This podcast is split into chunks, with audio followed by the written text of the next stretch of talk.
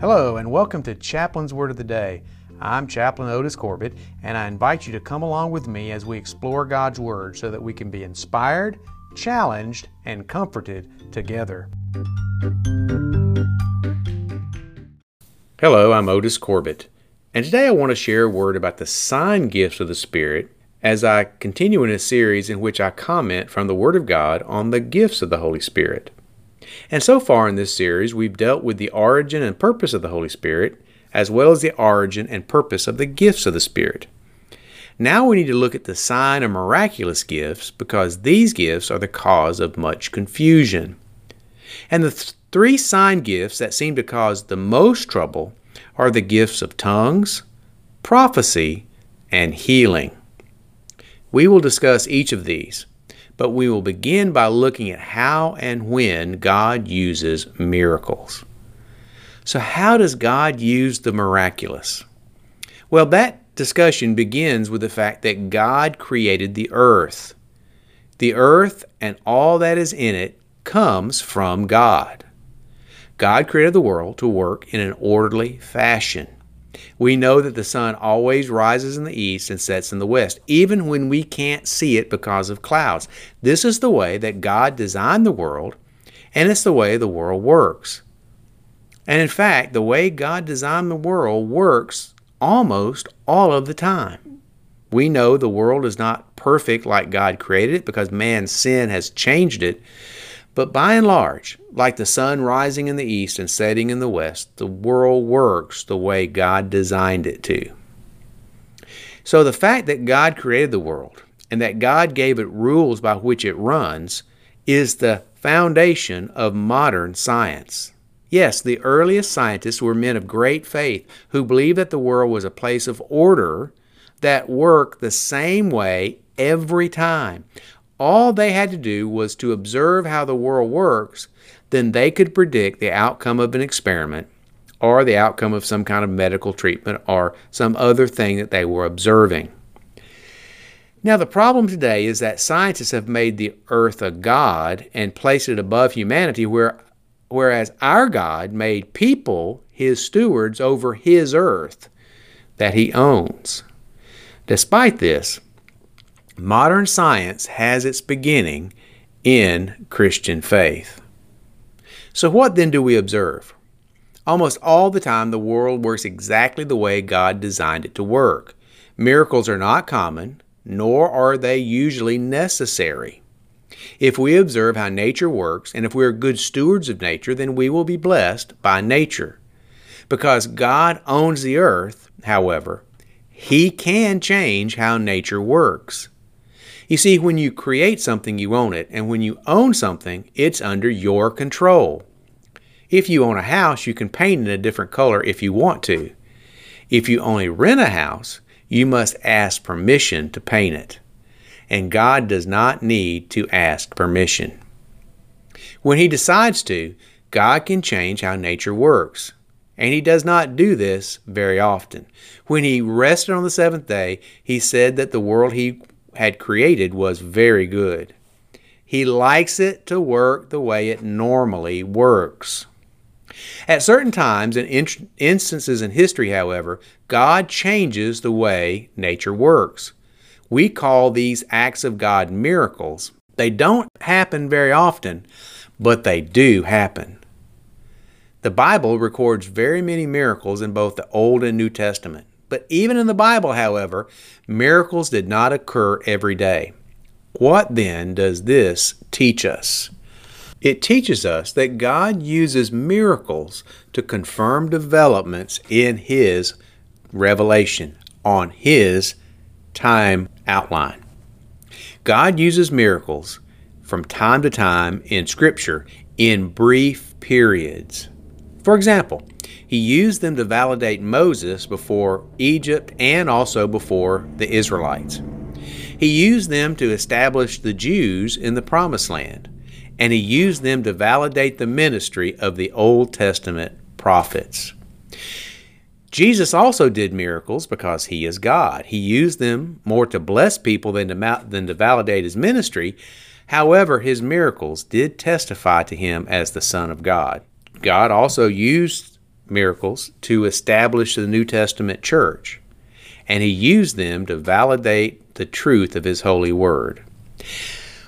What we see is that God uses miracles to show that something new is about to happen. I believe the biblical record is very clear that God uses miracles to show that something new is about to happen. He uses them to show the next step in His eternal plan.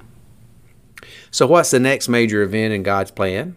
Well, from what we know, end times would be the next event in God's plan. I believe that the, at the end times we will see an outbreak of the miraculous. For example, when Jesus comes for us, we will meet him in the air, and that certainly will be a miracle. God does continue to act in people's lives, but He made nature to work in a certain way, and He likes the way it works. Therefore, we should not expect an outpouring of miracles until He is ready to advance His plan to the next phase. So I believe then that God works in extraordinary ways when he needs to. And one of those areas is the mission field. I do believe he uses the miraculous to validate his word where people have never heard it before. And I can share a minor example of that from my time in Africa. When I was in Africa, we were witnessing to a, a group of people we were using what we call storying to tell Bible stories that will bring people to a knowledge of Jesus Christ. I had a team that witnessed to a man one day, and he received them politely, and he took their materials and he bid them farewell. The next day, he came to my compound looking for help because over that night, between the time that he was witnessed to and the time he came to, to my home, God had been dealing with him. At night, when he went to sleep, he heard someone calling his name. So he turned over, but there was no one there. So then he heard someone calling his name from the other side of the room, and he turned over, and there was no one there. All night, he heard someone calling his name, but there was no one there. And I believe the Holy Spirit was calling that man to salvation. I helped him to speak with a local believer and that man did make a profession of faith. And I believe that was a miraculous work of God to bring that man to salvation. Now, in contrast to that, when people have God's word in their midst, we know that it's powerful. It's a two edged sword, and it convicts us of our sin. So God's Word does not need miraculous things to happen to be effective. It doesn't need miracles. It works its own miracles in our hearts. What then should we make of the sign gifts? Well, I believe that these are valid gifts still, but God does not use them very often in today's world. So let's talk about the sign gifts. First, let's talk about tongues. This gift seems to cause the most confusion. In Acts chapter 2, God used tongues to present the gospel to the Jews gathered from all over the Roman world for Pentecost. They each heard the gospel in their own language. And, and in fact, some people have called this not the gift of tongues, but the gift of hearing. These were known human tongues. And it would be like me speaking English today and another person, uh, another country, hearing it in their own language, but without an interpreter. In 1 Corinthians, however, Paul indicated that a person might speak with the tongues of men or the tongues of angels.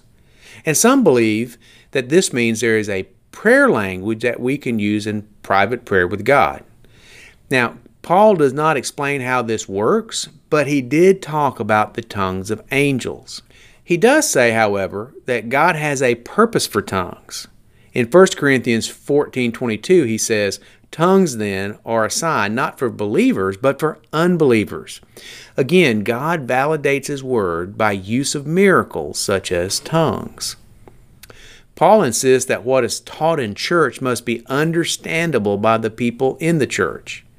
He said in 1 Corinthians 14, 18 through 19 that I thank God that I speak in tongues more than any of you, but in the church I'd rather speak five intelligible words to instruct others than 10,000 words in a tongue. Now, he also told the church at Corinth not to prohibit speaking in tongues, but he did tell them to regulate tongues by having an interpreter. If anyone speaks in a tongue, two or at the most three should speak, one at a time, and someone must interpret. If there is no interpreter, the speaker should keep quiet in the church and speak to himself and to God. 1 Corinthians 14, 17 through 18. See, the most important thing for Paul was for God's word to be used to edify the church. Speaking in unknown tongues does not do that, even if it's a human language or even a heavenly language. Paul said in 1 Corinthians 14:8, again, if the trumpet does not sound a clear call, who will get ready for battle? So i have to be honest with you, I don't believe that most examples of tongues today are valid. However, if someone in a church believes they have that gift, God will also provide someone else with the gift of interpretation. And so all of us, leading churches and sitting in churches, must decide under the leadership of the Holy Spirit if that gift is a real one in your church. But it can't be used in a church if there's no one who can interpret. Finally, we must remember that the Bible does not teach we must be speaking in tongues to show that we are saved. The Bible does not teach that we must speak in tongues to show that we are baptized with the Holy Spirit. Tongues is a gift, one among many. And Paul teaches it's not the most important gift. So, what about prophecy? Well, this gift is clearly Paul's favorite. It's the only gift that is included in all three of his lists of spiritual gifts. He told the church at Corinth that if they prayed for a gift, it should be prophecy. Prophecy is one of the speaking gifts, and it works to build up the church by sharing God's word. The gift isn't defined by Paul, but he does describe how it works in 1 Corinthians 14:3. The one who prophesies speaks to people for their strengthening, encouraging, and, and comfort. So is this really a sign gift? According to Millard Erickson, a prophet is one who speaks forth for God. And in the Old Testament, that often included revelations of the future plans of God, but not always. John the Baptist is considered a prophet, but he's recorded quoting from the Old Testament. God did prompt him to preach repentance, but he was not predicting a new thing, only reminding people of truth from God. According to Wayne Grudem, Prophecy happens when a person has a message from God put upon their heart. They are convicted of God that they must tell this message, but of course, it can never be something that contradicts Scripture. So, we don't believe that modern prophecy can include foretelling a new future because we believe the canon of Scripture closed with the revelation of John, the book of the Revelation. And the next great event on God's calendar has been predicted by John. When the end times come to pass, there'll be a new heaven and a new earth. Those who are alive and remain will be taken to heaven and remain in God's presence into eternity. Until these things come to pass, what more new things does God need to tell us? Prophecy, then, is the foretelling or proclamation of a gift from God based on His Word, guided by the Spirit, for the purpose of strengthening, encouraging, and comforting God's people. So, prophecy actually seems to be similar to the gift of discernment in many ways. So, is prophecy a sign gift? Well, I'll let you be the judge of that.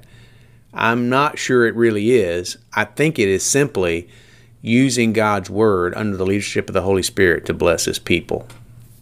So, now let's turn our attention to healing. This gift is only mentioned once. Paul includes it in his list of gifts in 1 Corinthians 12. It's probably like the gift of working miracles that Paul mentioned, which is close to healing on this same list. So we've already discussed God's use of miracles. He does them when he wants to and for his own reasons. Does God heal today through miracles? Yes, but he doesn't do it every time. In truth, he did not even heal everyone in the New Testament. In 2 Corinthians 12, 7 through 10, Paul admits, Therefore, in order to keep me from becoming conceited, I was given a thorn in my flesh, a messenger of Satan to torment me. Three times I pleaded with the Lord to take it from me. But he said, My grace is sufficient for you, for my power is made perfect in weakness. Therefore I will boast all the more gladly about my weaknesses, so that Christ's power may rest on me. That is why, for Christ's sake, I delight in weaknesses, in insults in hardships, in persecutions, in difficulties. For when I am weak, then I am strong. Like many other gifts, Paul did not teach us how the gift of healing works. He merely states that the gift exists, but gives us no other explanation. We were taught by James, however, how to minister to those who are sick. He said, Is anyone among you in trouble? Let them pray. Is anyone happy? Let them sing songs of praise. If anyone among you sick, let them call the elders of the church to pray over them and anoint them with oil in the name of the Lord. And the prayer offered up in faith will make the sick person well. The Lord will raise them up. If they have sinned, they will be forgiven. Therefore, confess your sins to each other and pray for each other so that you may be healed. The prayer of a righteous person is powerful and effective. James 5 13 through 16. Now, in the parable of the Good Samaritan, the man who was beaten had oil applied to his wounds. Oil was used as a medicine in biblical times. And so many people teach today to pray for the sick, but also to give them medicine. In biblical times, people believed that sin caused illness. Now, Jesus taught that all illness does not come through sin, and we understand that today better because Science has taught us about bacteria, viruses, and genetic orders. We often get sick because the world is not perfect. It's not the way God created it to be. Mankind's sin has marred God's perfect creation, and so we get sick. But getting sick does not always mean we've committed some kind of specific sin. Some illnesses, however, do come from sinful habits abusing drugs, abusing alcohol, overeating, not getting enough exercise, all these things can make us sick, and we need to repent of these to get well. So, let me share from my past ministry three examples of healing. A woman in my home church, where we were raised and where I was baptized, had a brain tumor. Our church prayed for her, and that brain tumor disappeared. What a wonderful experience of God's acting in her life. Another man who had terrible shoulder pain after an accident was eased in his pain after we prayed for him and anointed him with oil. His pain was eased and he was able to wait several months for corrective surgery. He still needed the corrective surgery. His his shoulder was still injured but his pain was eased after we anointed him oil, with oil and after we prayed for him. Finally, there was a woman whose cancer treatments actually made her more ill than her cancer. Her, her, she had a very adverse reaction to the cancer treatments, and she was in a coma.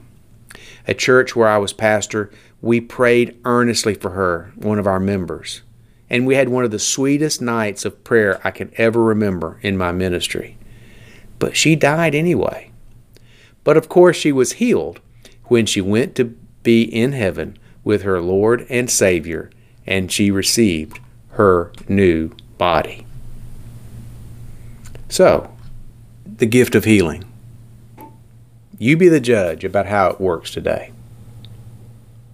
We do know from 1 Corinthians 13 that some gifts will pass away. Have the sign gifts passed away today? I believe in truth they mainly have. God uses them for specific purposes. And in most places in the world today, He doesn't need to use them because the Word of God is there. And the Word of God is alive, it's active, it's a two edged sword. But when God chooses, He can use the miraculous in His own time, in His own place, to validate His word and to bring the lost to salvation. So you pray about the sign gifts. You pray about what God wants you to understand about the work of the miraculous today. You let God teach you. You wrestle with God, and He will let you know in your heart what you need to believe. When we get together the next time, we'll turn our attention to the greatest gift the one that will last until Jesus comes back. Until then, may God bless and keep you, and may God teach you through His Word about the gifts of the Holy Spirit. Thanks for listening. I'll be back soon with another portion of God's Word that we can consider together. Every blessing I'm Chaplain Otis Corbett.